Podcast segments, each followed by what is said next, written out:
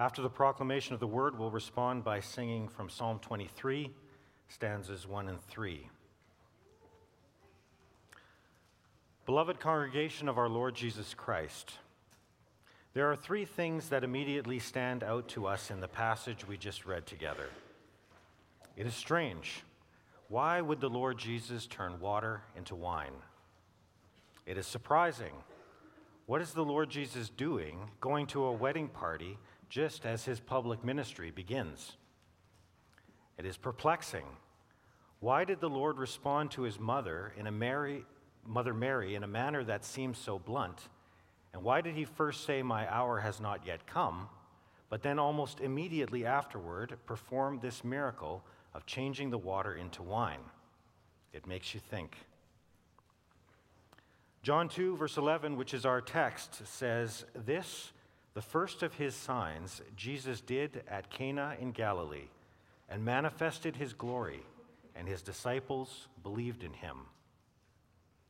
But how exactly did this first of his signs manifest Christ's glory? And how do we behold his glory and believe in him on account of it? Most people who know something about the Bible would have heard of the miracle of the water transformed into wine. For some, it is a subject of ridicule, a pointless show of power. For others, the talk will quickly turn to the consumption of alcohol, even in excess, with reference made to the large quantity and high quality of wine that the Lord provided. Others will try to explain the miracle away, trying to find ways to convince us that it wasn't so miraculous after all. But that is not how we view this miracle through the eyes of faith.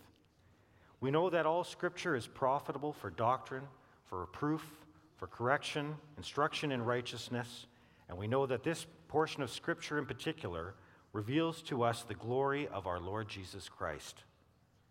The way for us to understand this is to see this miracle in the context of who the Lord Jesus Christ is and what he had come to do.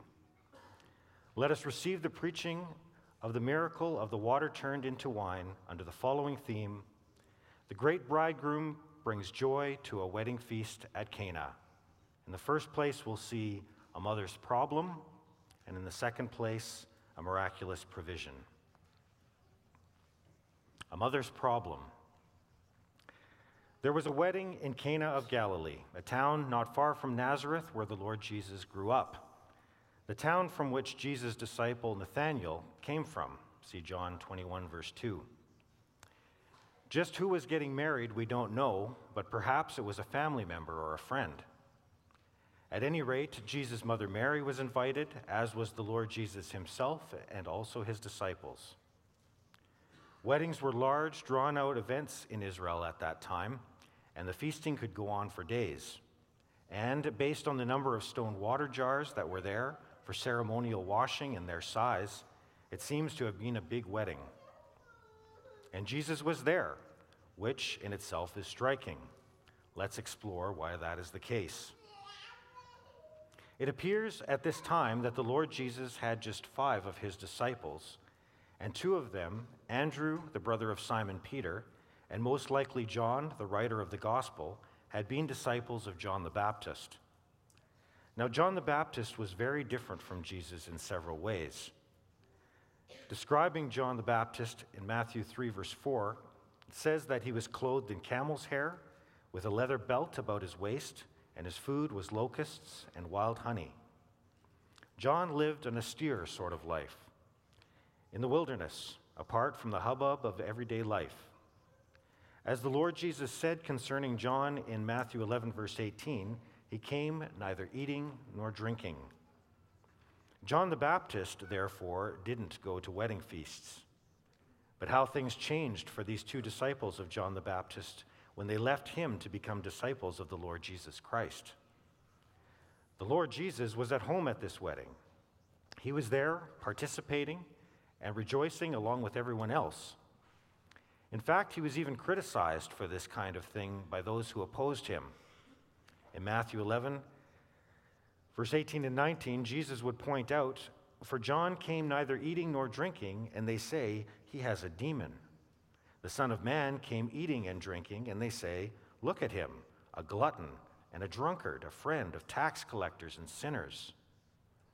Now the Lord was not a glutton, of course, and although he drank wine, he was not a drunkard in that he would never have consumed excessive amounts of alcohol, something that was not only frowned upon in Jewish society, but went against the Bible's clear warnings against drunkenness. Nevertheless, he did attend this wedding and on this, as well as other occasions, he did eat good food and drink wine. It is important to take note of this for two reasons. In the first place, this teaches us something very important about the sort of person the Lord Jesus was. Many traditional pictures that depict the Lord Jesus Christ present him as someone not quite human. Traditionally, he is pictured as being dressed in white, having a halo around his head, and some dreamy, faraway look in his eyes. Someone transcendent. Someone you could not get too close to. Someone you could not really relate to. And someone who could certainly not relate to you. But the Bible reveals to us a Savior who is very different than that. The Bible reveals the Lord Jesus to us in the trueness of his humanity. As a man, he was immersed in daily life. He had a mother a mother with whom he interacted. We know that he also had brothers and sisters, and not only was he the son of a carpenter, but according to Mark 6, verse 3, he was a carpenter himself. In other words, before he began his public ministry, he worked with his hands and he just went about his daily living like everyone else, except he did so without sin. And now he was at a wedding, celebrating with the happy couple. And so, so not only did he honor the institution of marriage, but he also honored the way it was being celebrated in the time and culture in which he lived. Insofar as the festivities were God pleasing, of course. It is important to note that this it is important to note this not so much so that we can relate to him, but to know and believe that our Lord Jesus Christ can relate to us in our joys in our sorrows, and in our daily walk of life. So, in the first place, the fact that the Lord Jesus Christ attended this wedding along with his disciples teaches us about his real humanity. But in the second place, the fact that Christ attended this wedding at the beginning of his official ministry teaches us something about his ministry, what he had come to do, and what he had come to proclaim. Whereas John the Baptist lived a very simple life, preaching repentance and calling for a separation from sin, the Lord Jesus came to declare the coming of his kingdom, a kingdom that is characterized by joy, a kingdom that Christ himself compared on more than one occasion to a wedding feast, a kingdom where Christ is the bridegroom and the church is his bride. And so the message of the gospel that Christ had come to bring was a message of joy Yes, a message of glad tidings and great joy. And feasting along with wine was a symbol of that joy that is ours in the kingdom of God. Do you remember the words of Isaiah 55, verse 1? Come, everyone who thirsts, come to the waters. And he who has no money, come, buy and eat. Come buy wine and milk without money and without price. And describing the time of blessing to come, the prophet Amos spoke of the glorious future under the Messiah in chapter 9, verse 13. Behold, the days are coming, declares the Lord, when the plowman shall, shall overtake the reaper, and the treader of grapes him who sows the seed. The mountains shall drip with sweet wine, and all the hills shall flow with it. So you see, the fruit of the vine was not just an important part of Jewish agriculture but it was a symbol of God's blessing. Wine was a sign of joy and gladness. Psalm 104, verse 15 says that it makes glad the heart of man. And so the drinking of wine was an important part of Jewish culture, a most important part of their festivities. And this is where the connection is between the fruit of the vine and the ministry of our Lord Jesus Christ. The message of the kingdom, the message of the gospel, that he had come to bring was a joyous one and therefore he and his disciples did not go about as those who were in mourning, but with joy. Christ himself explained this in Matthew 9, verse 14 and 15. Then the disciples of John came to him, saying, Why do we and the Pharisees fast, but your disciples do not fast? And Jesus said to them, Can the wedding guests mourn as long as the bridegroom is with them? And so it was fully consistent with who he was and what he had come to do that our Lord Jesus Christ was present at this wedding feast, along with his disciples. However, I do think it is important to point out here, brothers and sisters, that this wedding feast was not some sort of seven day binge, a big booze up, so to speak. Although alcohol was consumed at these weddings, it was seen as very wrong to drink to excess. Further, wine was regularly diluted in those days, and the alcohol content would probably have been no more than a few percent.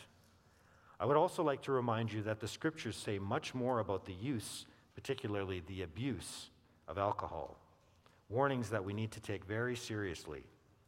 Particularly the warning of 1 Corinthians 6, verse 10, that drunkards shall not inherit the kingdom of God.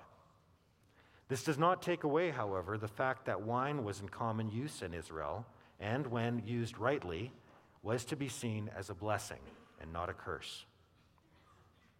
But now, at this particular wedding feast, there was a problem. Those who were serving at the wedding feast ran out of wine. This was not good. This should not have happened. You need to understand that running out of wine is not the same for us as it was for the people of Israel in those days. I've been to weddings where the wine ran out, and that was probably a good thing.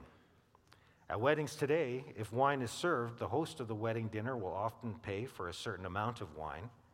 And when that is gone, he can either go and buy more or else conclude that the festivities had gone on long enough, that people had had enough to drink, and that it was time to wrap things up and go home. But at this wedding feast of Cana, it was not quite like that. For the bridegroom of the wedding, recorded in John 2, to run out of wine was a failure of hospitality. It was humiliating to the family. One person compared this to a wedding where you are served dinner and the food runs out, and there are still seven tables to go. It is an embarrassing and mortifying thing to happen.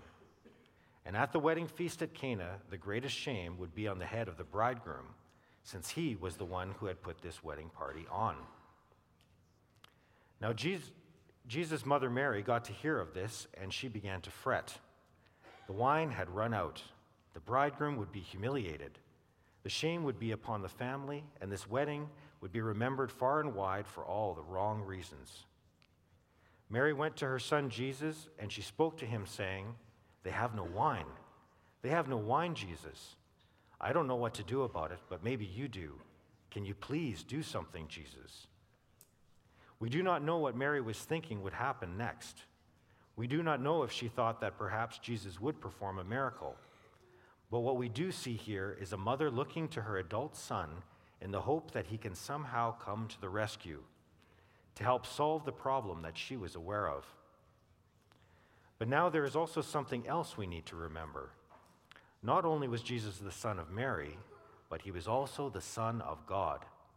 And God had sent him into this world not to fix his mother's problems, but to do his Father's will. John 4, verse 34, we read, Jesus said to him, to them, that is his disciples, My food is to do the will of him who sent me and to accomplish his work. John 6, verse 38, For I have come down from heaven not to do my own will, but the will of him who sent me. And John 17, verse 4, I glorified you on earth, having accomplished the wor- work that you gave me to do. Now, think about this in connection with what Mary had said to Jesus in John 2 when she said to him, They have no wine.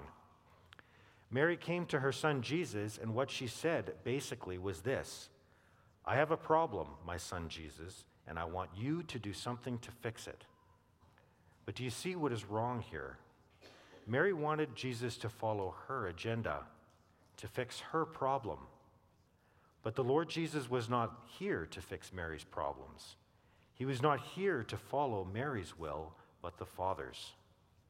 And when you understand that, then you can begin to see what Jesus meant when he said to Mary in verse 4 Woman, what does your concern have to do with me? My hour has not yet come. Woman, what does your concern have to do with me? Jesus was not being rude here. A little abrupt, perhaps, but in the Greek language, not rude. Another way to translate this is Dear woman, what does this have to do with you and me? The point is that Mary needed to understand that now that he had begun his public ministry, Christ's relationship with Mary would change. The Roman Catholics have made a great deal about Mary, the mother of Jesus. For them, Mary, whom they call the Queen of Heaven, is some sort of mediator between us and Jesus Christ. If we pray to Mary, Roman Catholics think, then we can get to Jesus through her. But John 2 emphatically denies this possibility. Although she is highly esteemed, Mary does not have some sort of inside track, some sort of advantage, a mother's privilege when it comes to the saving work that Christ had come to do. Christ's response to his mother Mary was loud and clear I am not here to follow your agenda, Mother Mary. Rather, I am here to follow the agenda of my Father. And then he said something else in verse 4 My hour has not yet come. But what does this mean? It cannot mean my hour to perform a miracle has not yet come, because soon after this he did indeed change the water into wine. Rather, in saying, My hour has not yet come, he was referring to the hour or the time of his death. What our Lord Jesus meant here was whatever I am doing, I am doing for a purpose. I am now living under the shadow of the hour of my death. That hour was the hour that was to come, as we can learn from the rest of the gospel according to John. John 7, verse 6, 7, verse 30, 8, verse 20, 12, verse 27, and then in John 17, verse 1, when Christ prayed, Father, the hour has come. And so Jesus did do something about the lack of wine. He did perform a miracle, but it was not a miracle to sort out Mary's or the bridegroom's problem, nor was it in submission to Mary's personal request. Nor was it just an incredible but ultimately meaningless display of his power. Rather, Christ performed this miracle to reveal his glory in the anticipation of the full revelation of his glory that was to come. A miraculous provision. Mary's problem was not just the fact that the wine had run out, but her problem was that she still saw her son Jesus through the eyes of a mother and not through the eyes of faith. But Jesus' response to her called her to rethink how she saw him and to place her faith in him as the Lamb of God the one who had come to take away the sin of the world. And so Mary did not give up at Jesus' mild rebuke, but she then went to the servants and said, Whatever he says to you, do it. Now there were six stone water pots there at the feast, each holding about a hundred liters of water. They were there, the text tells us, according to the manner of the purification of the Jews. The Jews had elaborate washing practices, not just for their hands, but also for cups and plates and utensils. And so large amounts of water were used to make things ceremonially clean. You can read about this in Mark 7, verse 1 to 4. But Jesus was not very much concerned about these ritual washings and purifications that were largely the traditions of men and could not truly make a person clean. He had another use for those water jars. Fill the water pots with water, he said to the servants, and they filled them to the brim. And then Jesus said to them in verse 8, Now draw some out and take it to the master of the feast. And they took it and they brought it to the master of ceremonies. And then something amazing happened. When the master of the feast tasted the water, he did not taste water, but wine. And not just any wine, but the best wine and not, knowing nothing about this, about where it came from or what had happened, the master called the bridegroom over and said to him, What is this? Everyone serves the good wine first, And when people have drunk freely, then the poor wine. But you have kept the good wine until now. But had he? The bridegroom had done nothing of the sort.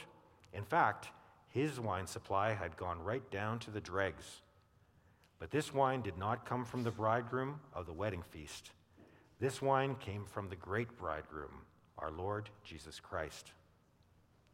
What happened next? What the bridegroom of the wedding feast said when he, we assume, discovered the truth, we do not know. But verse 11 says this This, the first of his signs, Jesus did at Cana in Galilee and manifested his glory, and his disciples believed in him. Christ manifested his glory. He declared himself to be the true bridegroom, and that the messianic age that the prophets of the Old Testament had spoken of was now here, and his disciples believed in him. No, the disciples would not have understood it all.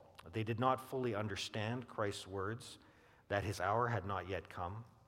They did not know that this Jesus would follow his Father's will to death on a cross, but they believed in him. They were convinced that they had found the Messiah. And as they walked with Jesus, as they followed him through Israel, and then to Jerusalem, and then to the cross, they would learn more of who he is and what he had come to do.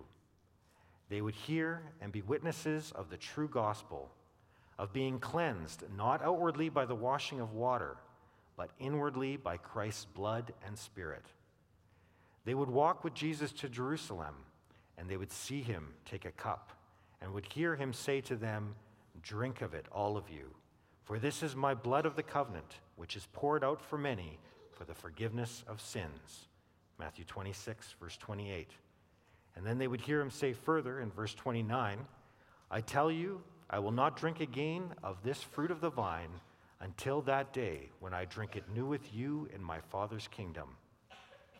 He would not drink the fruit of the vine with them again, because from there he would go to Gethsemane, and from Gethsemane to the cross. And so he would drink from another cup, the cup of God's wrath against sin. He would drink that bitter cup down to its dregs. Yes, the one who turned water into wine, who made more than 600 liters of wine, would hang on the cross and with a parched tongue say, I thirst.